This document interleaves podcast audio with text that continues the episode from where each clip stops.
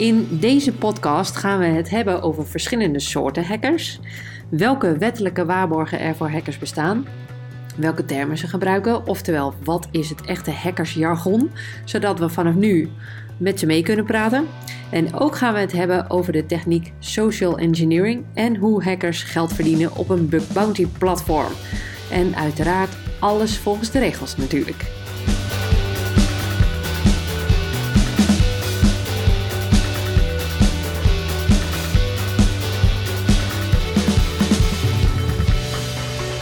Hallo allemaal, leuk dat jullie er weer zijn. Uh, bij mij zit Martijn, uh, een ethisch hacker. Uh, en we gaan het in deze aflevering hebben over, nou, misschien wel jouw eigen jargon. Misschien hebben we wel een heel hackers woordenboek. Ja. Um, en we gaan het hebben over social engineering. Dat is nog steeds een van de meest succesvolle technieken om achter allerlei interessante informatie te komen. Maar social engineering is misschien ook al wel een, uh, een begrip wat uh, voor leken uh, niet zo makkelijk te volgen is. Ja, en ik denk dat jullie hackers sowieso al wel een eigen taaltje hebben. Dus laten we gewoon eens kijken hoe ver we in jouw gedachtegoed mee kunnen komen. Ja. Om maar even te beginnen met social engineering. Wat betekent dat? Ja, social engineering is eigenlijk een, een aparte richting binnen het hacken. Hey, je hebt web application hacking, je hebt mobile application hacking en je hebt social engineering. Uh, is eigenlijk uh, human hacking. Uh, het hacken van mensen. Door zoveel mogelijk op een hele aardige manier via de telefoon informatie te ontfutselen. Of door te zeggen dat je een stagiair bent en je bent met een onderzoek bezig. Ja, noem het maar op. Er zijn zoveel manieren om ja, eigenlijk te liegen. Of je anders voor te doen om informatie te vergaren. Ja. Ja, je zegt per telefoon. Maar hoe werkt zoiets? Hè? Want ja, meestal als je mensen aan de telefoon hebt, dan vertrouw je ze vrij snel. Hè? Dus, uh, bijvoorbeeld bij een klantenservice. Uh, maar hoe werkt dat bijvoorbeeld? Hoe, en, en waar ben je naar op zoek? En wat heb je daar dan vervolgens aan? Kan je ons dus meenemen in zo'n hele, ja. uh, zo'n hele sessie? Hoe bedenk je wie je dan gaat social engineeren? Zeg ik dat zo goed? Ja, ja. En met welk doel? Ja, nou meestal, hè, dat zijn vaak dan bedrijven die dan daarvoor worden, als doelwoord worden gezien in, in het begin wordt er eigenlijk altijd, ja, hoe noem je dat? Uh, een soort van uh, reconnaissance gedaan. Hè? Er wordt informatie uh, verzameld. Kijk, dat is, jongens, dat is opletten. De, reconnaissance, wat reconnaissance. is dat? Dat is eigenlijk gewoon informatieverzameling. Oké. Okay. Dat is eigenlijk, hè, of je nou voor webapplicatie hacking gaat, of voor servers, of voor social engineering de recon afgekort. De recon, is, nou, uh, mensen onthouden dit. Ja, dat is eigenlijk gewoon uh, stap 1. Dat is gewoon de informatieverzameling. Dat heb je in alle vakken. Of je moet weten wat, uh, wat voor services draaien. Maar je moet ook weten wat, wat voor mensen er zitten.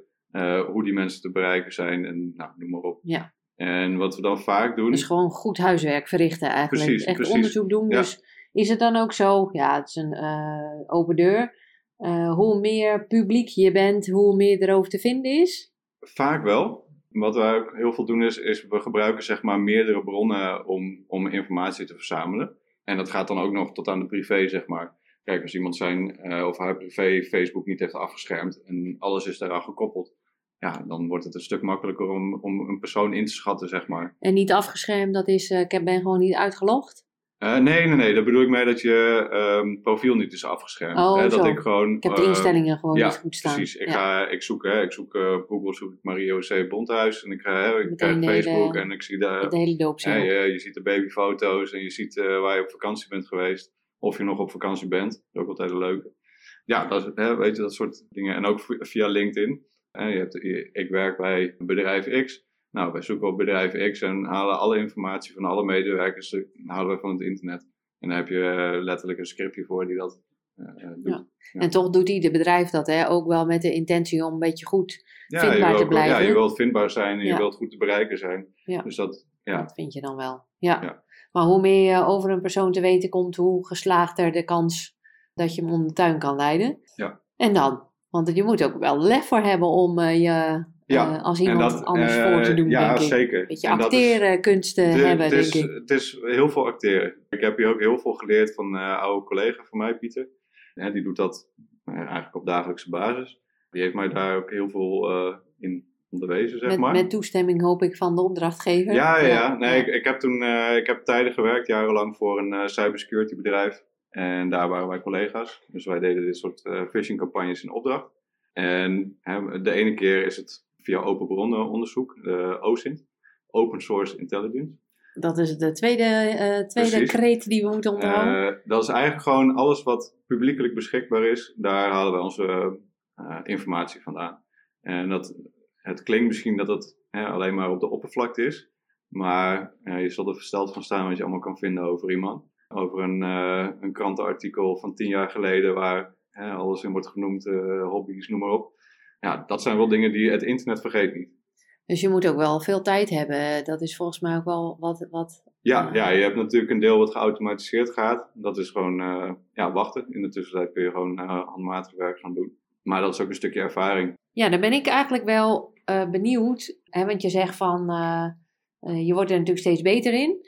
Nou, oké, je hebt iemand even gespot. Hè, dat is een interessante target. En, en dan? Wat, wat, hoe pak je dan zoiets aan? Pak je dan echt een telefoon en ga je kijken uh, met een raar stemmetje, ik ga even kijken hoe ver ik kom? Of, nou ja, eigenlijk uh, uh, wat, ja, wat het makkelijk maakt, is om, om het zoveel mogelijk bij jezelf te houden. Maar ja, aan de, aan de andere kant maakt het dat natuurlijk ook weer een stukje moeilijker, omdat je misschien wel het gevoel hebt dat je eerder wordt gesnapt. Um, dus dicht bij jezelf blijven, bedoel precies, je? Ja, ja. Dus want, je heet nog steeds um, Martijn. Ja, en, dat ja, is, kijk, ik kan bijvoorbeeld uh, een andere achternaam doen, maar je vergis je, dat is gewoon een natuurlijke, men, gewoon menselijk zeg maar. Als jij wordt aangesproken ineens met, met Willem in plaats van Martijn, ja. Ja, dan... Dat is een beetje gek. Ja, dan gaat er iets in je hersenen, die geeft een signaal af. Nee, dat klopt niet helemaal. Dus een hacker gebruikt vaak zijn eigen voornaam. Niet altijd, maar dat is wel, wel, wel ja, ja. Mak, uh, het meest natuurlijke, zeg maar. En dan kan ik me ook voorstellen, hè, want ik heb uh, natuurlijk wel eens wat filmpjes die we in training ook gebruiken. Daar wordt uh, ook uitgelegd dat ze een, een telefoonnummer spoeven. Dus dat is term nummer drie voor ja. de mensen die meeschrijven. Het spoeven van een IP-adres of een telefoonnummer. Kun je dat eens uitleggen hoe ja. je dat doet? Ja, dat is niet alleen voor telefoonnummers of IP, maar ook voor e-mail bijvoorbeeld. Ja, dat maakt het eigenlijk wel een stuk makkelijker om hè, die, die eerste, uh, eerste connectie te krijgen. Kijk, stel je krijgt een mailtje binnen van, uh, of een telefoonnummer die, jou, die jou belt die je helemaal niet kent.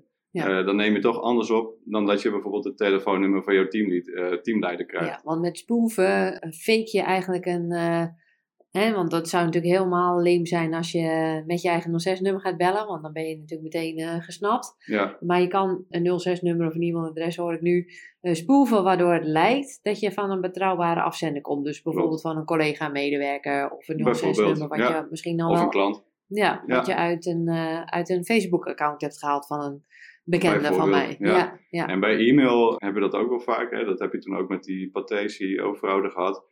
Uh, daar werd een e-mail verstuurd vanuit hè, de, de CEO-kringen. Uh, die is toen ook gewoon klinkklaar uh, overgenomen van, oh, nou, die komt daar weg, prima, dan maken we het wel over. Ja. Nou, misschien niet zo makkelijk, maar ja. dat, het vertrouwen is er dan. Ja. En dat is een stukje wat, wat best wel belangrijk is. En wat gebruik jij, wat gebruik jij aan middelen om dat te spoeven? Kan ik dat, kan ik dat ja, bijvoorbeeld ook? Het is gewoon publiekelijk toegankelijk. Hè, er zijn websites voor die dat gewoon online doen. Okay. je hebt daar ook een tooltje voor die dat kan doen.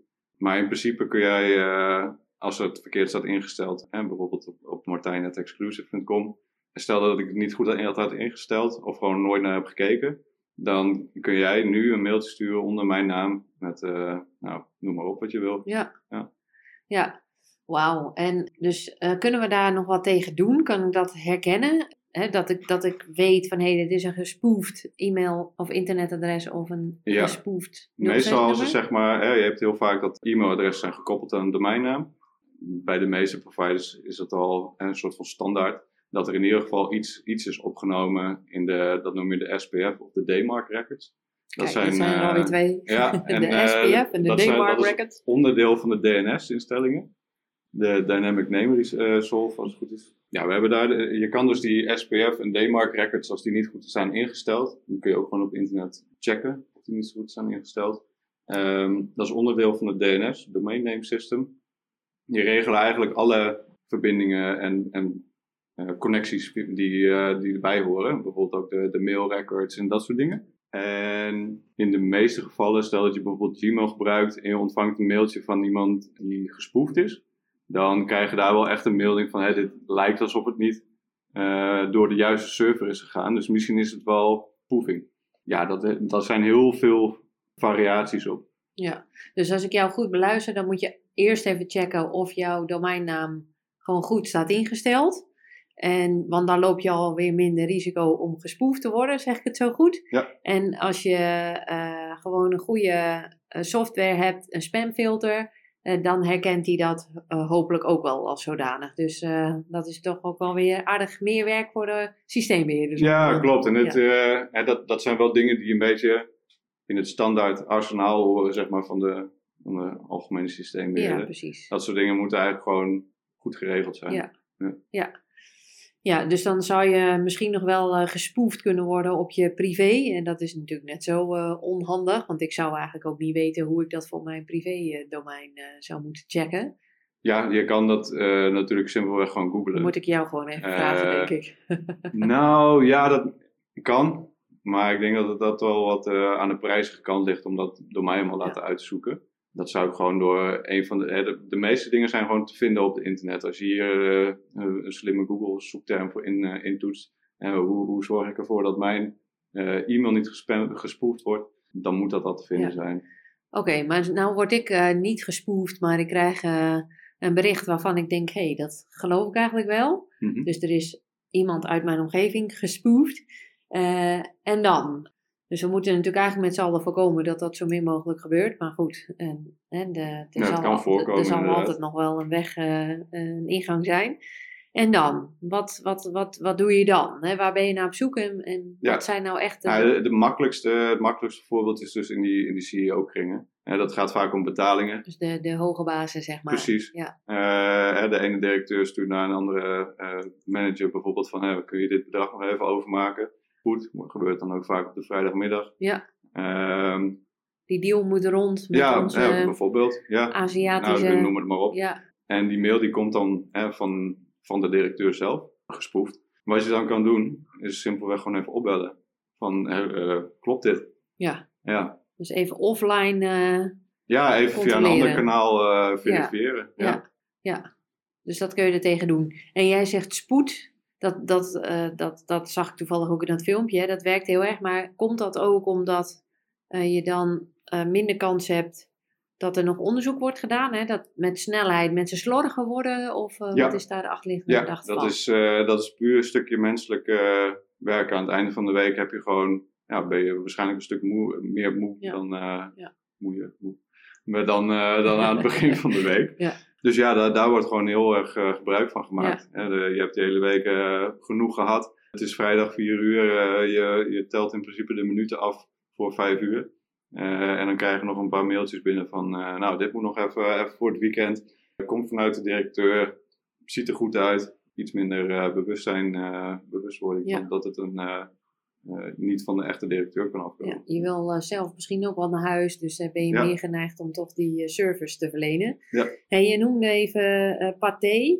Dat is een bekende, bekend voorbeeld van CEO-vrouw, de CEO voor de directeur, omdat je daarmee meteen nou, een hoog betrouwbaarheidsniveau hebt. Ja. Wat, kun je nog eens uitleggen wat daar gebeurde? Wat, wat, Ja, wat was er? daar was een, als ik het goed heb hoor, dat is even uit mijn hoofd.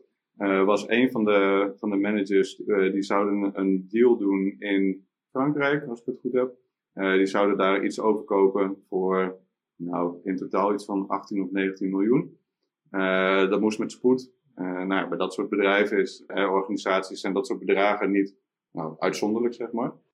dus die, die manager, die was waarschijnlijk een financieel manager die daarop zat, die heeft dat gewoon meteen doorgezet, één op één en uh, overgemaakt. Ja, ongelooflijk hè? Ja. Ja. En het gebeurt, volgens mij hadden we laatst nog vier CEO's in uh, Drenthe, die uh, van vier gemeentes geloof ik, ook voor 250.000 euro.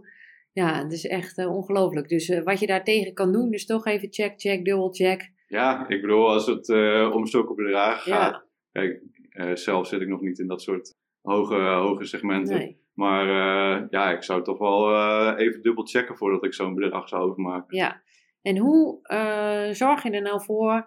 Uh, ik vind het van beide kanten wel interessant, maar eerst maar eens even, hoe zorg je ervoor? Hè? Want je moet dan toch een bankrekeningnummer geven. Uh, is dat iets voor de politie om onderzoek naar te doen of kun je gewoon wel fluiten naar je geld? Hè? Maar ik kan me voorstellen Ehm, dat... Zeker, want hè, een, een bankrekeningnummer is natuurlijk vaak gekoppeld aan iemand. Nu hebben ze daar wel waarschijnlijk van dat, hè, dat ze bijvoorbeeld iemand geld hebben gegeven om een bankrekening te openen en dat via via. Dat is niet zo mijn, mijn kant, zeg maar. Dus dat weet ik niet precies hoe dat gaat. Ja, het, het is wel van, hè, dit is voor, het is een snelle deal. We hebben even een tijdelijke rekening, maak het hier maar naar over. volgens mij is dat ook zo bij Pathé gegaan. Die had ook een, een tijdelijke rekening voor die deal. Blijkbaar gebeurt dat heel vaak. Ja. vaker. Dus het kost toch wel een hoop tijd. Je moet ook wel weten met ja, wat voor een technieken je moet gaan spoeven. Hoe, uh, wat zijn nou de technieken om uh, buiten schot te blijven? Hè? Want zo'n bankrekening en zo'n toch wel nummer waar je dan wel van belt, is dat nog ergens te traceren bijvoorbeeld? Kun je, als je een beetje goede, goede opsporingsambtenaar bent, of misschien hè, kun jij, kun jij, eh, zou jij bijvoorbeeld dat pad weer terug kunnen leggen. Als ik jou zou vragen of een van jouw collega's, kan je dan toch uiteindelijk wel weer bij eh, de daden uitkomen. Ja, je hebt wel heel vaak, dat het zit op het netwerk. Uh, je kan die, al die pakketjes die over het netwerk zijn gegaan, die kun je in principe analyseren. Dat is ook weer een vak apart. Dat gebeurt heel veel. Uh, ook door de politie, die overheden, iedereen die, die checkt dat, ook particuliere bedrijven. Uh, ook voor bijvoorbeeld fraude, voor, nou, noem maar op. Eigenlijk voor alle zaken die gebeuren binnen bedrijven. En dat is zeker, zeker terug te halen. Ja. Niet in alle gevallen, maar vaak wel. Hey, en um, je hebt dus volgens mij ook verschillende soorten hackers. Hè? Deze, dat is duidelijk, hè? social engineering, CEO-fraude, dat gaat waarschijnlijk om het geld. Ja. Uh, zijn er nog meer motieven om dat te doen? Ik kan me voorstellen dat, uh, volgens mij uh, waren de laatste een tijdje geleden een paar Russen opgepakt, ook met een een pineapple en dan ja, afluisterapparatuur. Ja, is, waar, waar zijn die naar op zoek? Inderdaad, al een tijdje geleden. Dat, dat noemen we dan ook wel staatsgesponsorde hackers, state actors. Um, die worden ingezet door overheden. Die hebben dus een, een iets ruimer budget dan de meeste nou. particuliere uh, hackers. En ja, hebben een soort van toestemming om, om, om invloed uit te oefenen op een land, op een staat of op de politiek. Hè, dat kan heel veel zijn natuurlijk. kan een stukje anarchie, een stukje, ja, noem het maar op. Spionage. Spionage, rellen veroorzaken, de, gewoon het land ontwrichten, zeg ja. maar. Die, die gaan niet zozeer achter het geld aan. Hm. Dat is echt puur uh, om politieke redenen. Ja. En, ja, en dat, dus daar, daar moeten we ook nog wel alert op zijn. Maar dat, dat vindt veel, veel meer plaats op een ander niveau. Dus dat zijn echt wel de zorgen van bijvoorbeeld zo'n Nationaal Cybersecurity Centrum. Die, ja, bijvoorbeeld. En ja. Ja AIVD. AIVD. dat zijn helemaal ja, partijen die daar... maar ook overheid in samenwerking met particuliere bedrijven. gebeurt ook heel veel. Ja. De, de expertise zit ook al... ze is niet alleen maar bij de staat natuurlijk. Nee. Dus daar kun, daar kun je ook nog een glansrijke carrière starten.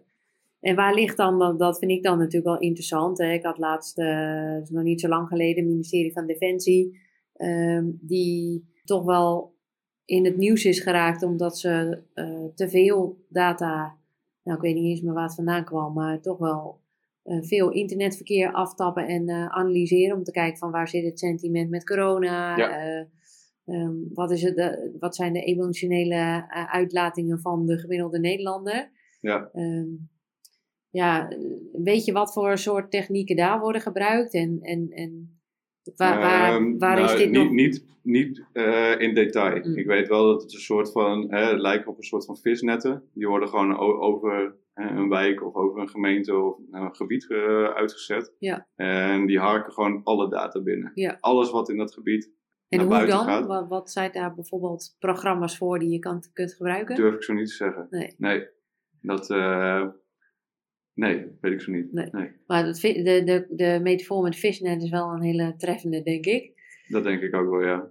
En wat voor, eh, hè, want je eh, in aflevering 1 eh, zei je van ja, zo'n pineapple, hè, we hebben hem net ook al te pakken gehad, Daar zit, dat is Linux. In mijn opinie zijn echte nerds en hackers vooral Linux-fan. Wa- waarom, waarom is dat een fijn platform? Nou, je hebt, eigenlijk dan, je hebt het dan over Windows-omgevingen of over Unix-omgevingen, waar dan Linux op draait.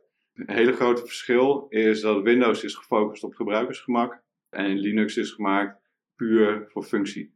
Uh, dat was het idee. Dus daar kunnen Uh, jullie het gewoon moet, mee het moet werken, het moet altijd werken, het moet ook langdurig kunnen werken. kijk, er zitten ook wel minpunten aan natuurlijk. Ja, dat het moe- eh, moeilijk te Ja, er is wat minder gebruikersvriendelijkheid. Ja. En ook andere dingen. Bijvoorbeeld eh, om, een, om een microfoon aan te sluiten heb je soms vijf verschillende programma's nodig om het uiteindelijk te laten draaien. Oké. Is tegenwoordig wel een stuk minder. Maar vooral eh, met een, nou, een paar jaar geleden was het toch wel eh, lastig. Ja. Eh, of om bijvoorbeeld je, je wifi-adapter erop aan te sluiten. Dat was al, eh, nou, zwarte magie zowat. Ja. Maar waarom we het eigenlijk, zo, eigenlijk zoveel mogelijk gebruiken is omdat je compleet controle hebt over het systeem waar het op draait. Het is wel heel robuust. Ja, Ja. ja. ja.